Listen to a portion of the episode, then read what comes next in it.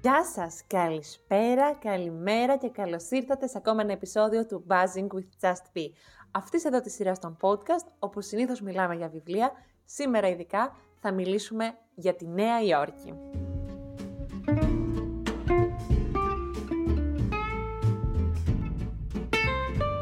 Αρχικά να ζητήσω συγγνώμη και να πω ένα μεγάλο ευχαριστώ για την κατανόησή σας, καθώς την προηγούμενη εβδομάδα δεν είχαμε επεισόδιο.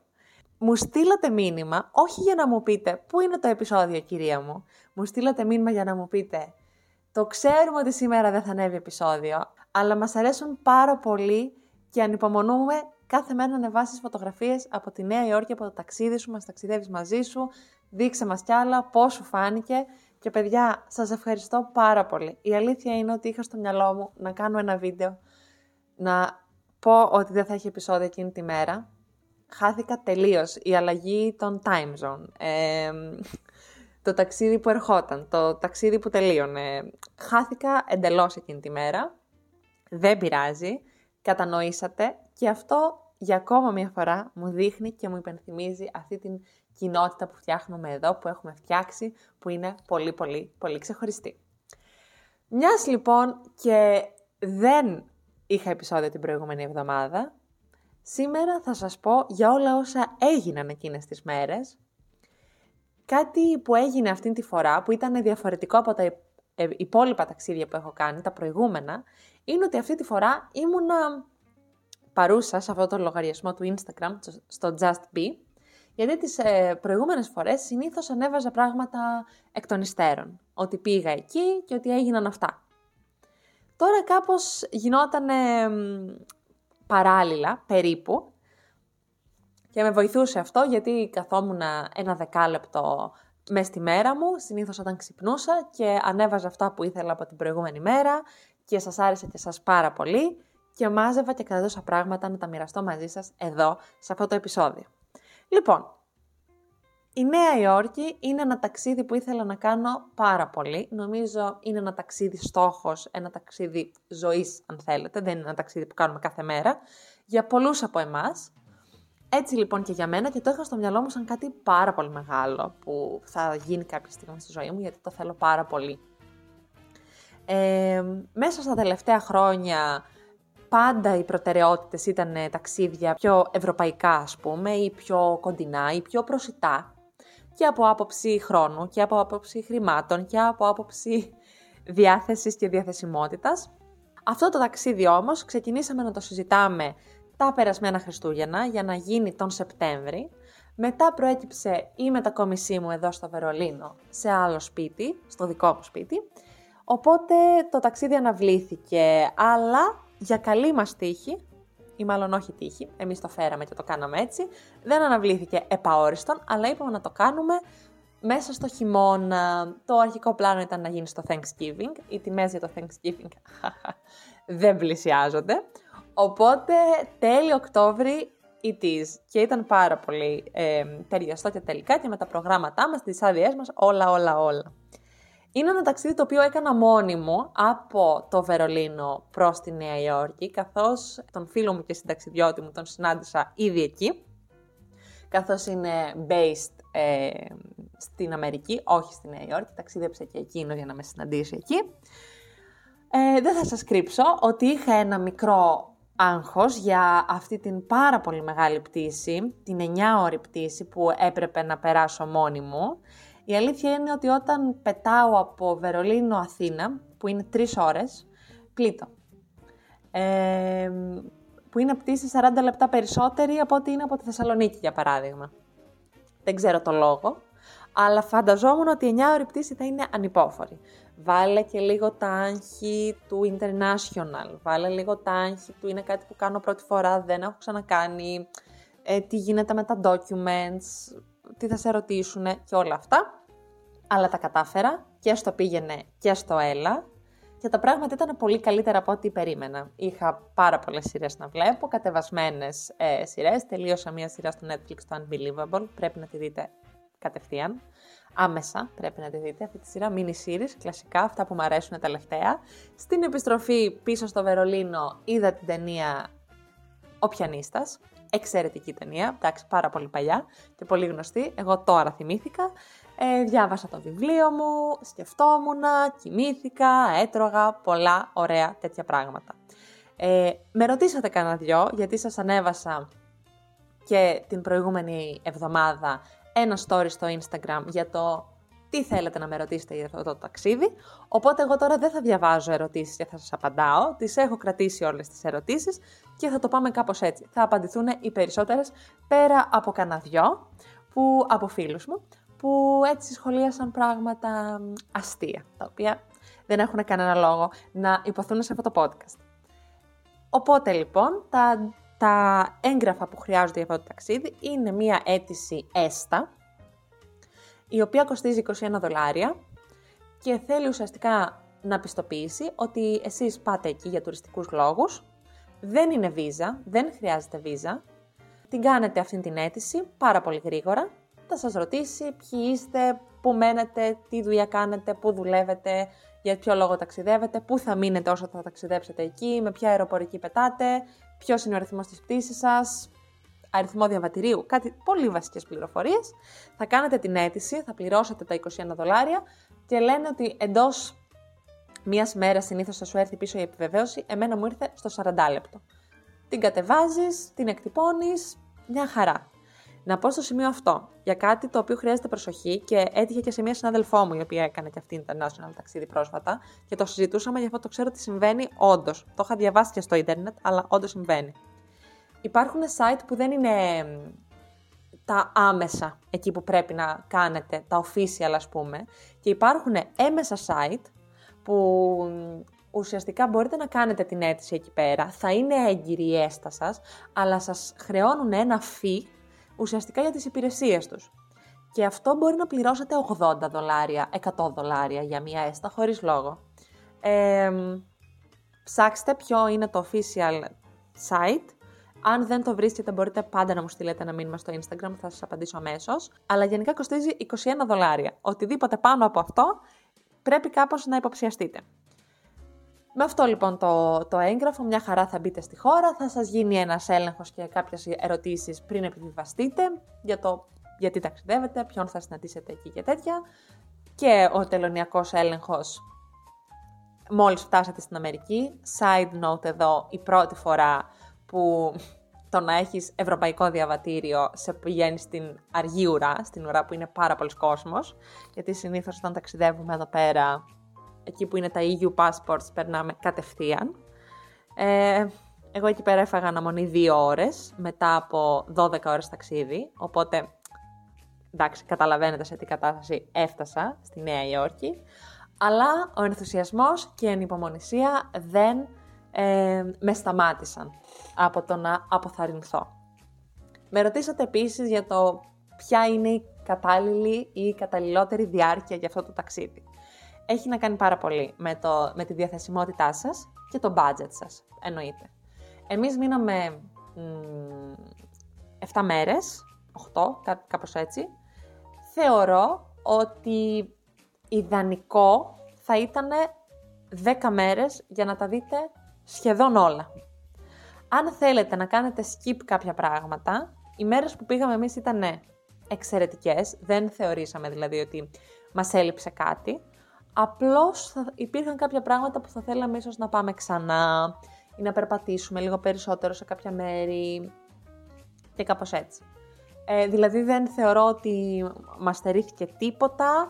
Επίσης με πάρα πολύ συνειδητότητα βγάλαμε κάποια πάρα πολύ τουριστικά πράγματα. Για παράδειγμα το άγαλμα της ελευθερίας. Δεν πήγαμε.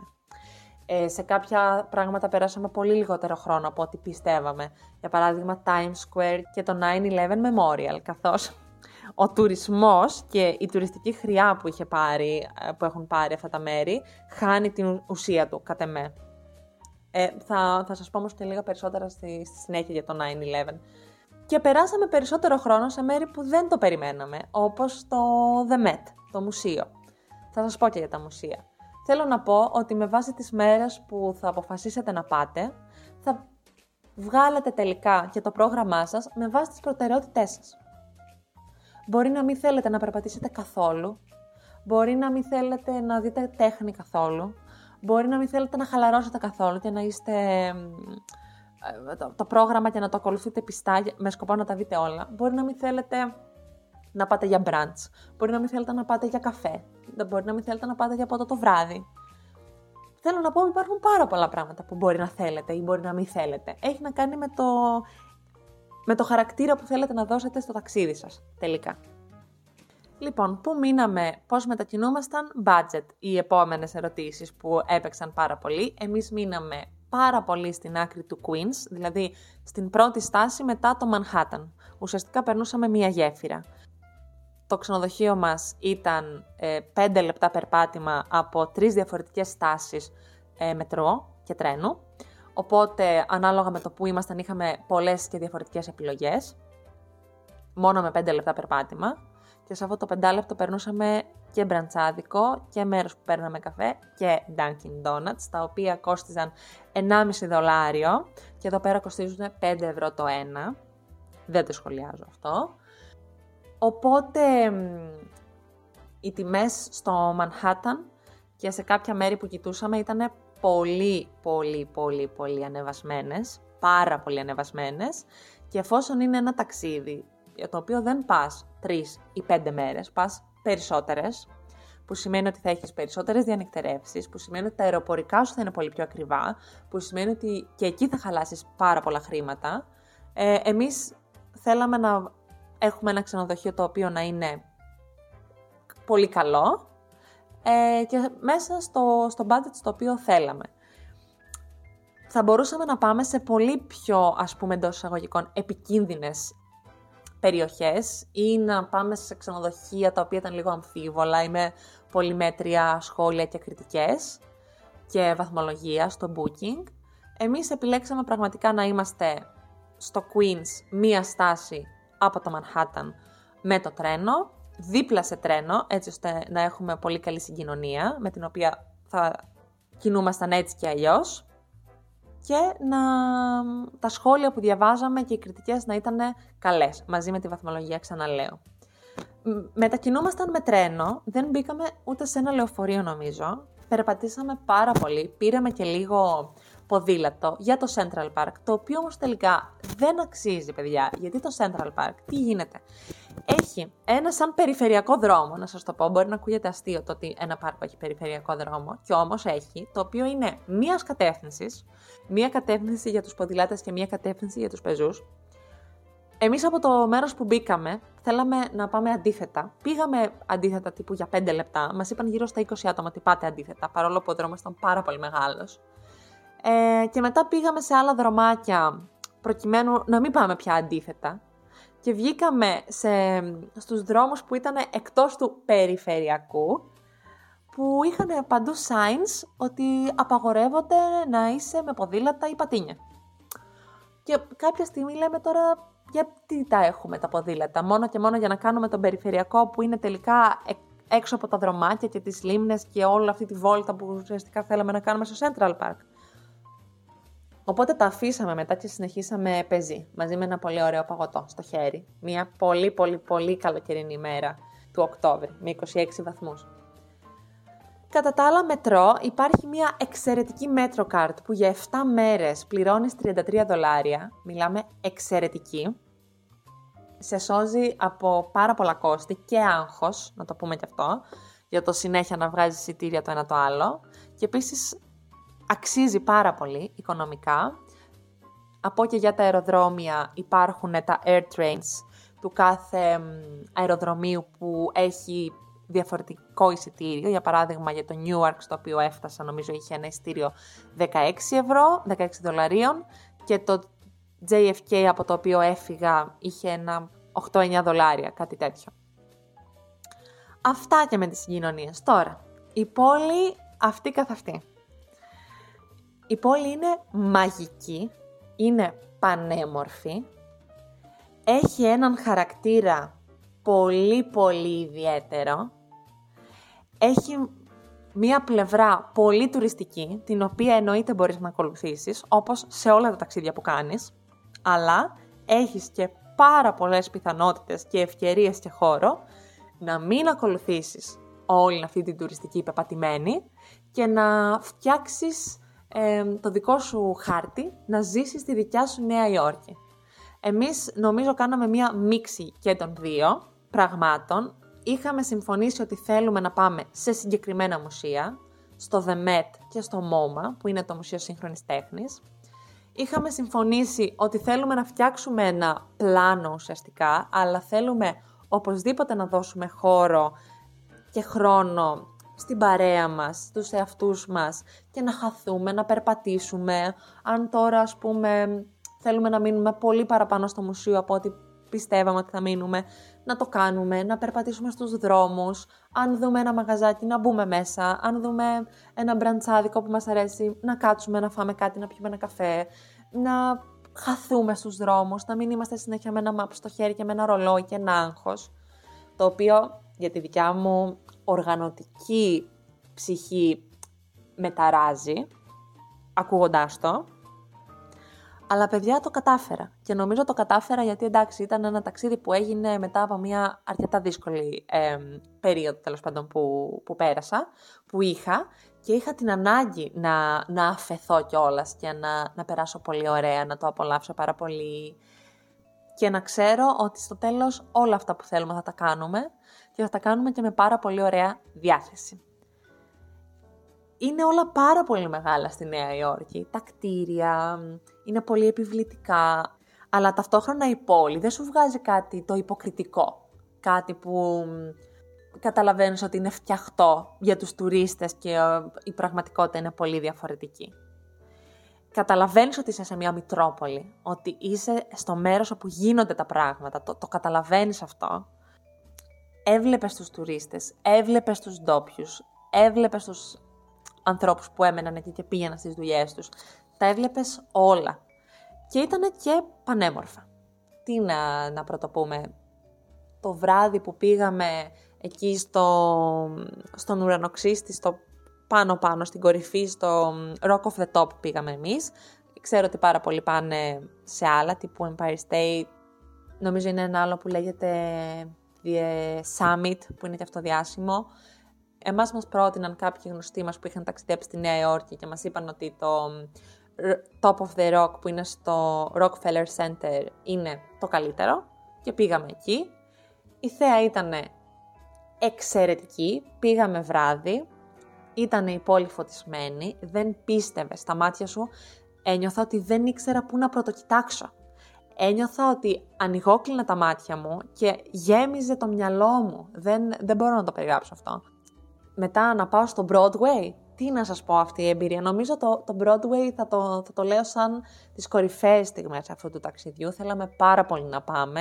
Είχαμε πει ότι θα πάμε να πάρουμε τα εισιτήρια από εκεί, γιατί ε, μπορείτε πάντα να κλείσετε τα εισιτήρια online σε full price, που είναι γύρω στα 250 με 300 δολάρια το εισιτήριο για μία παράσταση και μπορείτε να πάτε να στηθείτε στην ουρά, εκεί πέρα στο τύπου περίπτερο ας πούμε, που λέγεται ticket, ε, που υπάρχει στην Times Square ακριβώς στο κέντρο και πουλάει εισιτήρια του Broadway για παραστάσεις της ίδιας μέρας σε 40 με 50% έκπτωση. Εμείς πήγαμε μία μέρα και είχε πάρα πολύ αναμονή, οπότε είπαμε δεν θα κάτσουμε και πήγαμε την επόμενη μέρα τελικά και ήταν η καλύτερη επιλογή γιατί πήγαμε τη μέρα που έβρεχε, οπότε τα πλάνα μας για έτσι, τις πάρα πολλές βόλτες δεν θα μπορούσαν να πραγματοποιηθούν και περάσαμε έτσι ένα πάρα πολύ ωραίο τρίωρο και βάλε στο θέατρο. Ε, είχαμε στο μυαλό μας κανένα δύο παραστάσεις σαν προτεραιότητα. Εκείνη τη μέρα θέλαμε να δούμε είτε το Moulin Rouge είτε το Σικάγο. Ε, όταν φτάσαμε εκεί στον Κισέ πήραμε το εισιτήριό μας για το Moulin Rouge. Υπήρχε η δυνατότητα να πάρεις ε, ένα εισιτήριο στα 85 δολάρια, όπου θα καθόσουν κάπως μακριά και στη γωνία, και 110 δολάρια μπροστά, μπροστά, στο κέντρο, τα έβλεπες όλα. Εμείς επιλέξαμε το δεύτερο, γιατί είπαμε, είναι μια εμπειρία ζωής αυτό το πράγμα και θέλουμε να τη ζήσουμε όπως θέλουμε. Δεν ήμασταν έτοιμοι για αυτό που είδαμε. Εντυπωσιαστήκαμε, ήταν από τα πιο ξεχωριστά, ιδιαίτερα και εντυπωσιακά πράγματα live παραστάσεις, performances που έχουμε δει. Ήταν το Moulin Rouge The Musical. ένα musical με τραγούδια σημερινά, τα οποία έχουν γίνει όλα διασκευή για τη συγκεκριμένη παράσταση. Υπάρχει και αντίστοιχη playlist στο Spotify, αλλά δεν σας προτείνω να την ακούσετε, γιατί κάπως δεν θα μπορείτε να κάνετε relate με, το, με την παράσταση που έχετε δει. Ήτανε τρεις ώρες που είσαι με το στόμα ανοιχτό. Αν μπορούσα να πάω να ξαναδώ αυτή την παράσταση άλλες πέντε φορές, θα το έκανα. Και τώρα ξέρω ότι την επόμενη φορά που θα βρεθώ στη Νέα Υόρκη, θα πάω να δω τουλάχιστον ακόμα ένα με δύο show στο Broadway, διαφορετικά αυτή τη φορά. Οπότε και αυτό μια εξαιρετική εμπειρία. Μετά εμείς ήμασταν τυχεροί, γιατί μας έκανε τέλειο καιρό, είχε καιρό καλοκαιρινό. Εγώ τα ρούχα που είχα ετοιμάσει δεν ήταν κατάλληλα για τον καιρό. Χρειάστηκε δηλαδή να πάω να ψωνίσω δύο κοντομάνικα, να είμαι λίγο ταιριαστή και να μην σκάω. Ε, πολύς ήλιος, καλοκαιρία, ε, ήταν τέλεια έτσι ώστε να περπατάμε, να κάνουμε τις βόλτες μας. Ε, εντάξει, η βόλτα στο Greenwich Village, στο Soho, στο Highline, στο Chelsea Market, όλα αυτά είναι στο Lower Manhattan. Είναι εξαιρετική, δεν, δεν έχω τι να πω. τα μπραντσάδικα, τα μαγαζιά, ο κόσμος, το vibe. Ένιωθες ότι είσαι σε ένα, σε, ένα, σε ένα μέρος που δεν το πιστεύεις. Εμένα μου αρέσει πάρα πολύ γενικά αυτό το... Αυτό. Υπήρχε πάρα πολλοί κόσμος, ήταν πολύ ζωντανό το μέρος και ήταν τέλεια. Αποθήκευσα και έκανα πιν πάρα πάρα πολλά μαγαζιά τα οποία απλώς έβλεπα εκείνη τη στιγμή και μου άρεσαν πάρα πολύ. Υπάρχει και ένας ελληνικός ε, φούρνος μαγαζί εστιατόριο που λέγεται Πι. Ε, πήγαμε και εκεί πιαμε ένα φρέντο καπουτσίνο γιατί είχε πάρα πολύ ζέστη. Φάγαμε και μια πορτοκαλόπιτα. Το Σόχο είναι πολύ πιο εντυπωσιακό από ότι είχα εγώ στο μυαλό μου, αλλά όσο ανεβαίνεις γίνεται και λίγο πώς, δεν ξέρω πώς να το πω, και μετά περπατώντας φτάνεις στο Little Italy, το οποίο είναι κάτι πάρα πολύ τουριστικό, πάρα πάρα πολύ τουριστικό, έχει μόνο ιταλικά εστιατόρια και τουριστικά μαγαζιά τύπου που πουλάνε ρε παιδί μου I love New York, I love New York. Έχει παρόλα αυτά ωραίες μουσικές, ωραίο vibe γιατί είναι οι Ιταλοί και οι τουρίστες. Οπότε, αν δεν έχετε σκοπό να περπατήσετε στο Σόχο και σε όλα αυτά, δεν αξίζει να πάτε μέχρι εκεί. Αλλά αν είστε στην περιοχή, είναι κυριολεκτικά 5 λεπτά δίπλα από το Σόχο περπάτημα. Οπότε, αξίζει απλώς να πάτε να περάσετε. Δίπλα είναι το Chinatown και εκεί αξίζει να περάσετε. Εμείς περάσαμε στο τέλος της μέρας, οπότε έκλειναν οι αγορές και τα μαγαζιά στην Chinatown. Δεν την είδαμε δηλαδή πάρα πολύ. Και ακριβώς εκεί περπατάς, παίρνεις το τρενάκι σου και γυρνάς πάνω στο Manhattan ή όπου πας τέλος πάντων. Επίσης πήραμε το καραβάκι, πήγαμε ε, στο Brooklyn, ε, φάγαμε στην ε, περίφημη την πίτσα την Τζουλιάνας. Ήμασταν πολύ τυχεροί γιατί πήγαμε σε μια στιγμή που δεν είχε ουρά. Ήταν εξαιρετική New York style πίτσα. Ε, πήγαμε στις γέφυρες εκεί του Manhattan και του Brooklyn, περπατήσαμε αρκετά, όχι τόσο όσο θα θέλαμε, το Brooklyn έχει πραγματικά άλλο χαρακτήρα. Τα Σαββατοκύριακα υπάρχει ένα flea market, το οποίο είναι πολύ ενδιαφέρον. Και γενικά αυτό ας πούμε είναι ένα από τα μέρη που αν είχαμε την επιπλέον μέρα θα επιστρέφαμε εκεί για να περπατάμε απλώς μία μέρα, να ξεκινήσουμε το πρωί, να πάμε να φάμε πρωινό, μετά να περπατήσουμε, να φάμε μεσημεριανό, να ξαναπερπατήσουμε, να πιούμε καφέ και κάπως έτσι τέλος πάντων. Μετά στο Financial District, πάλι στο Lower Manhattan, εντάξει, είναι εκεί πέρα η Wall Street, είναι ο Ταύρος, δεν υπάρχει κάποιος λόγος, πήγαμε μέχρι εκεί χωρίς κάποιο λόγο, είναι προς άνθρωποι που πιάνουν τα τέτοια του Ταύρου, συγγνώμη κιόλας, αλλά καταλαβαίνετε. Ε, εγώ το βρήκα πάρα πολύ αστείο να βλέπω, ας πούμε, αγνώστους, μεγάλης ηλικίας, ζευγάρια, φίλες που ήταν μαζί, όλοι σε μια μηχανία για το πώς θα ποζάρουνε, ενώ τους βλέπει τόσο άγνωστος κόσμος. Εμένα μου φάνηκε εξαιρετικά αστείο. Σε καμία περίπτωση δεν θα καθόμουν στην ουρά για κάτι τέτοιο. Ελπίζω παρόλα αυτά η τύχη να μου έρθει έτσι και αλλιώς. Μετά να επιστρέψω λίγο στο Memorial το 9-11, που ήταν ουσιαστικά εμ, η πτώση των δίδυμων πύργων από την επίθεση της 9 Σεπτεμβρίου, που μετά έγιναν αυτές οι δύο μεγάλες πισίνες, pools που λέγονται, Λοιπόν, υπάρχουν τα δύο, οι δύο πισίνες, τα δύο memorials και το μουσείο. Εμένα τώρα αυτό τι μου φάνηκε περίεργο. Λίγο πιο πάνω υπάρχει ένα beer garden, μπαίνοντας ουσιαστικά εκεί πέρα, το οποίο έχει μουσική τύπου Dua Lipa. Εμένα αυτό μου φάνηκε λίγο παράτερο. Πρώτον. Μετά είχε πάρα πολύ κόσμο, το οποίο είναι λογικό, πάρα πολύ μεγάλη ουρά για το μουσείο, αδιανόητη, δεν θα, δεν θα περίμενα εκεί πέρα σε καμία περίπτωση. Και πηγαίνοντας στην πρώτη πισίνα, είχε πολύ κόσμο, ήταν όμορφα, αλλά αυτό που μου άρεσε περισσότερο είναι το ότι πήγαμε στην δεύτερη πισίνα, που ήταν λίγο πιο πίσω και πολλοί κόσμος που έφτανε μέχρι εκεί πήγαινε απλώς στην πρώτη πισίνα, έβγαζε φωτογραφία, έφευγε. Γενικά αυτό έπαιζε πάρα πολύ. Το να πας κάπου, έβλεπες τον άλλον να βγάζει το κινητό, βγάζει φωτογραφία, έφευγε. Εμείς λοιπόν πήγαμε και στη δεύτερη πισίνα και εκεί πέρα πήραμε λίγο χρόνο, συζητήσαμε λίγο για το πώς έγινε αυτό το, τι, τι συμβολίζει μάλλον αυτό το μνημείο δεν έχω κάποια διάθεση εδώ ε, να σας κάνω ανάλυση του μνημείου ή τη δικιά μας ανάλυση του μνημείου. Ο καθένας όπως αισθάνεται και ό,τι αντιλαμβάνεται ας πούμε. Ε, με το νερό που πέφτει και τέλος πάντων πολύ ωραία πράγματα εμείς ε, συζητήσαμε για το γιατί τελικά υπάρχει αυτό το μνημείο με αυτόν τον τρόπο που υπάρχει. Αλλά να πω ότι μου άρεσε περισσότερο ο χρόνος που πήραμε λίγο και το κοιτάξαμε, το συζητήσαμε παρά αυτό το πάω, το βγάζω φωτογραφία, φεύγω κατευθείαν, πέρασα και δεν ακούμπησε σαν να λέμε. Κάτι αντίστοιχο και με την Times Square για παράδειγμα. Το βράδυ είναι πάρα πολύ τουριστική. Εντάξει, εντυπωσιακή. Σκεφτήκαμε πάρα πολλές φορές για το πόσο πληρώνουν όλες αυτές οι εταιρείες για να βρίσκονται εδώ και να διαφημίζονται εδώ. Είναι σαν να είναι μέρα από τα φώτα των διαφημίσεων. Πήγαμε, περάσαμε, φύγαμε. Γιατί; Γιατί ο κόσμος το βράδυ είναι αδιανόητος. Το πρωί που περιμέναμε για τα εισιτήρια για τον Broadway που σας είπα, ο κόσμος δεν είναι τόσος πολύς. Καθόλου πολύς ο κόσμος το πρωί, αλλά είναι και λιγότερο εντυπωσιακό. Και επίσης υπάρχουν τόσοι πολλοί που σε βγάζουν αυτό το αναθεματισμένο το βίντεο, το 360 που συμβαίνει τώρα και σε γάμους βαφτίσεις, με το ταξίδι New York, New York, Παναγία μου, πόσες φορές το άκουσα αυτό το τραγούδι αυτή, αυτές τις μέρες που ήμουν εκεί δεν θέλω να τα ξανακούσω στη ζωή μου. Αλήθεια.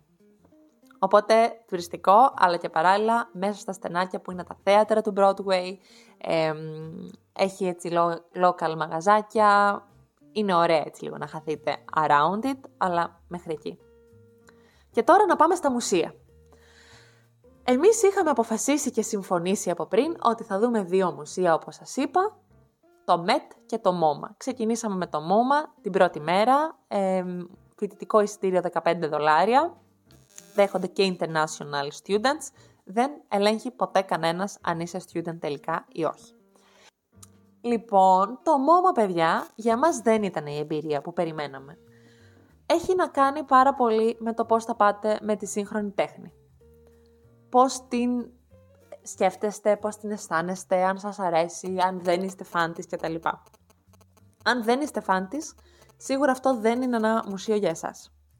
Εμείς ήμασταν και δεν ήμασταν, αλλά σκεφτήκαμε ότι πάμε στη Νέα Υόρκη πρώτη φορά, ε, να μην πάμε στο MoMA. Είναι, δηλαδή είναι εμβληματικό μουσείο.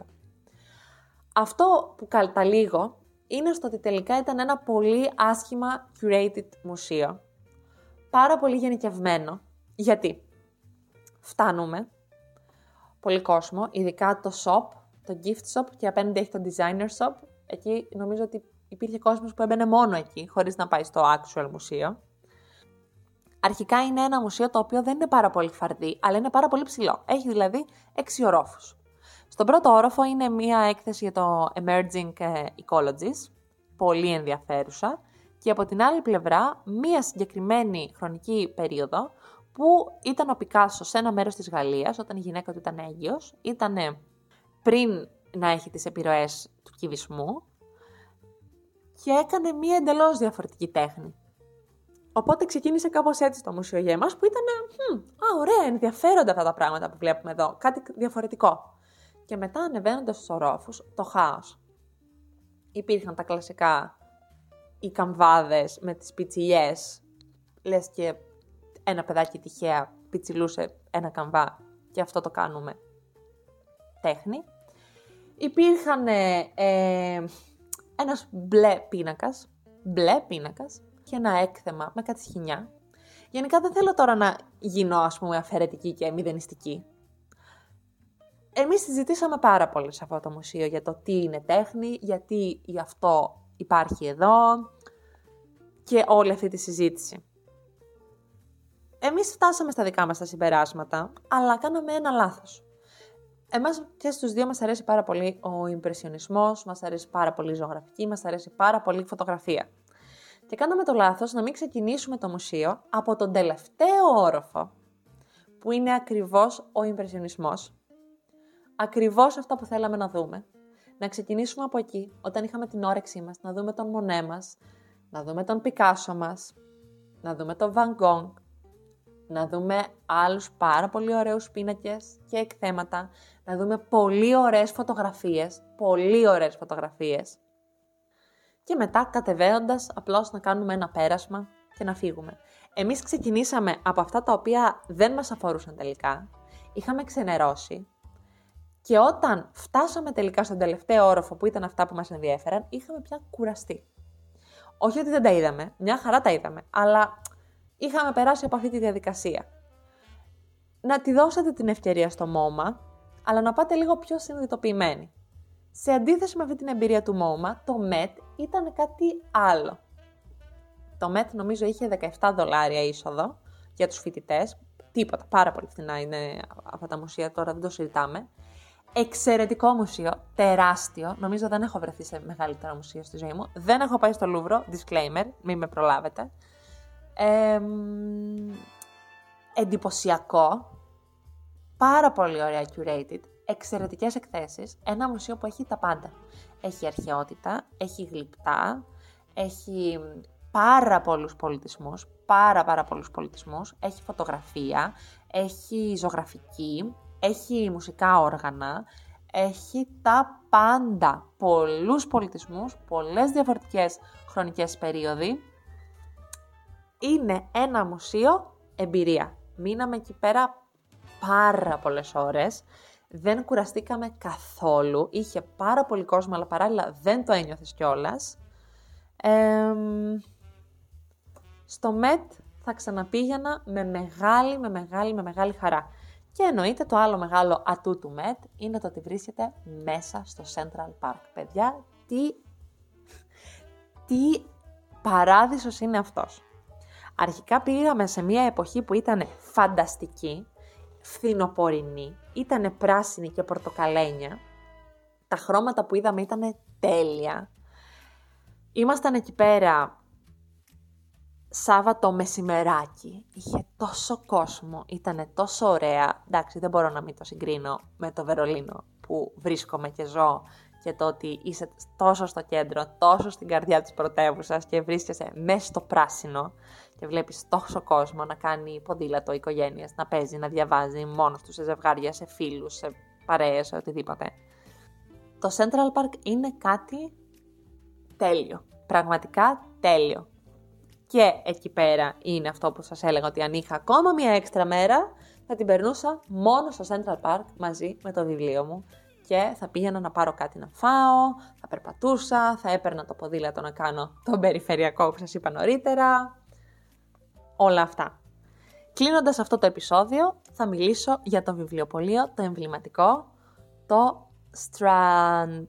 Λοιπόν, εγώ πήγα, όπως σας είπα, με τον φίλο μου, ο οποίος ανήκει σε ένα εντελώς διαφορετικό πεδίο από, από, από το δικό μου και σκέφτηκα, αν πας ένα ταξίδι με έναν άνθρωπο που δεν έχει καμία, ας πούμε, βιβλιοφιλική διάθεση, τι θα κάνεις; Δεν μπορείς να πας σε 15 βιβλιοπολία που ιδανικά θα ήθελες, αλλά αν πρέπει να πας σε ένα μόνο βιβλιοπωλείο στη Νέα Υόρκη, σε ποιο θα είναι αυτό; Ε, η απάντηση είναι ο μονόδρομος. Είναι το Strand, είναι το βιβλιοπωλείο στη Νέα Υόρκη από το 1927. Είναι μια οικογενειακή επιχείρηση, τρεις γενιές ε, της ίδιας οικογένειας κρατούν αυτό το βιβλιοπωλείο. Έχουν 18 μίλια βιβλίων, 2,5 εκατομμύρια βιβλία, νέα, χρησιμοποιημένα, σπάνιες εκδόσεις, τα πάντα είναι εκεί Σας ανέβασα και stories τις προηγούμενες μέρες πολλές διαφορετικές φωτογραφίες. Ήταν μια εξαιρετική εμπειρία και το win της υπόθεσης είναι ότι η παρέα μου κατέληξε να μου πει να μείνουμε τελικά στο βιβλιοπωλείο, πολύ περισσότερο από ότι εγώ θα ήθελα να μείνουμε, το οποίο ήταν η έκπληξη της επίσκεψής μας. Τώρα, αν με ρωτήσετε τι αγοράσαμε από αυτό το βιβλιοπωλείο, γιατί ενδεχομένως να το ρωτήσετε, εγώ έφυγα με μία Susan Sontag, την οποία ήθελα να αγοράσω εδώ και μήνες και πριν από λίγους μήνες σας είχα ανεβάσει ένα story ε, με διάφορα βιβλία της και σας είχα ρωτήσει με ποιο να ξεκινήσω. Πήρα ένα New York Sketchbook, το οποίο είναι πάρα πολύ ωραίο, θα σας ανεβάσω κάποιες φωτογραφίες. Και μια κούπα, κάτι τέτοια τσιμπλόνια. Ο φίλος μου, παιδιά, έφυγε με Normal People. Δεν ξέρω, η επιρροή που ε, συμβαίνει στους ανθρώπους είναι καλή κάποιες φορές. Και τώρα ε, συζητάω με τον μη βιβλιοφίλο φίλο μου Normal People. Εντάξει. Χαίρομαι πάρα πολύ για αυτές τις επιρροές που, που συμβαίνουν και τις ζυμώσεις. Κλείνοντας, το άλλο βιβλιοφιλικό ε, γεγονός, η επίσκεψη που έγινε, είναι το New York Public Library. Λοιπόν, είναι η δημόσια βιβλιοθήκη της Νέας Υόρκης, η οποία είναι πανέμορφη.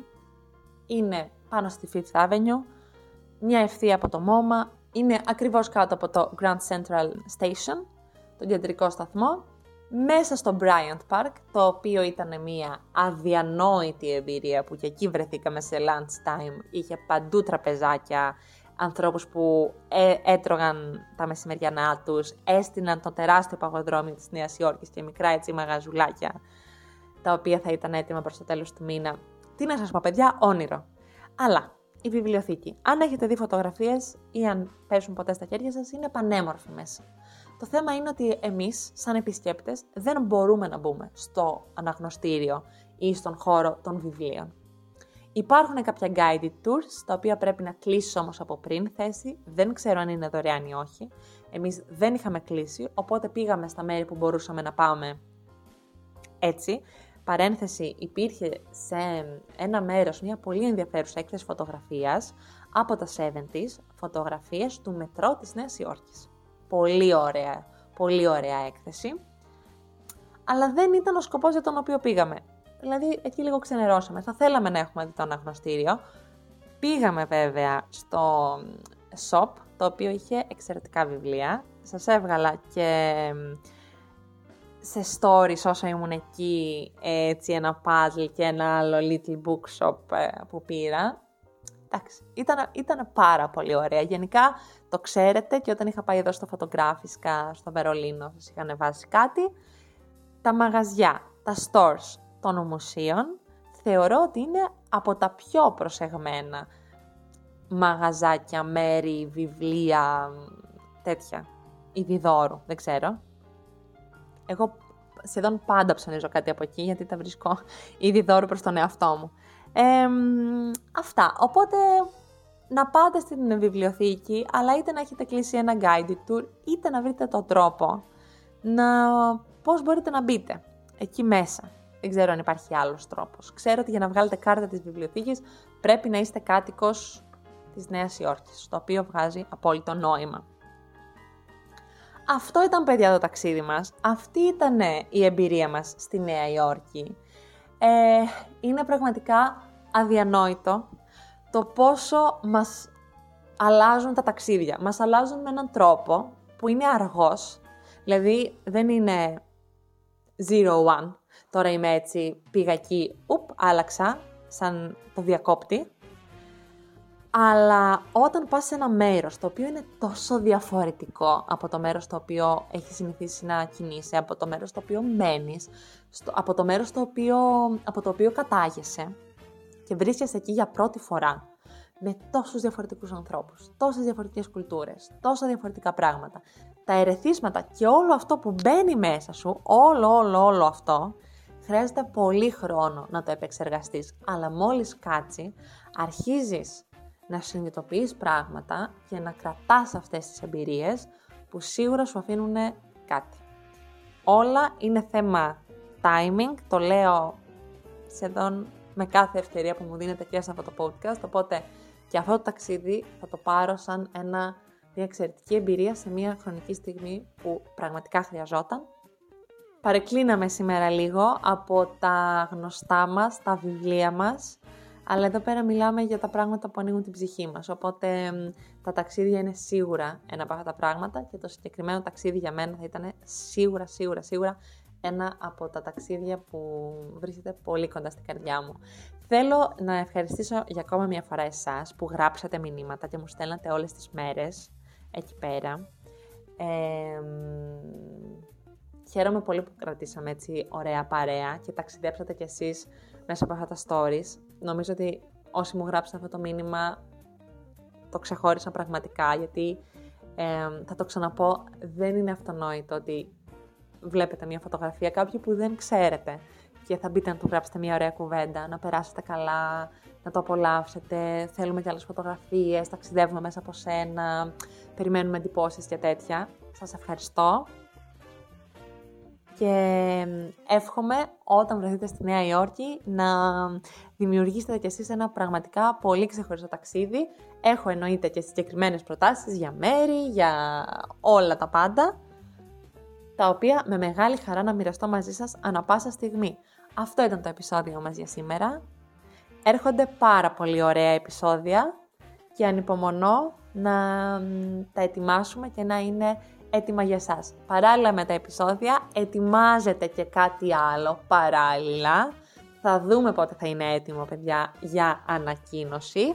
Ε, τρέχουν πολλά και θέλω τα πράγματα να γίνουν στο χρόνο τους και όπως πρέπει, χωρίς καμία βιασύνη. Γιατί όλα αυτά γίνονται ε, γιατί μας αρέσουν και όχι γιατί πρέπει.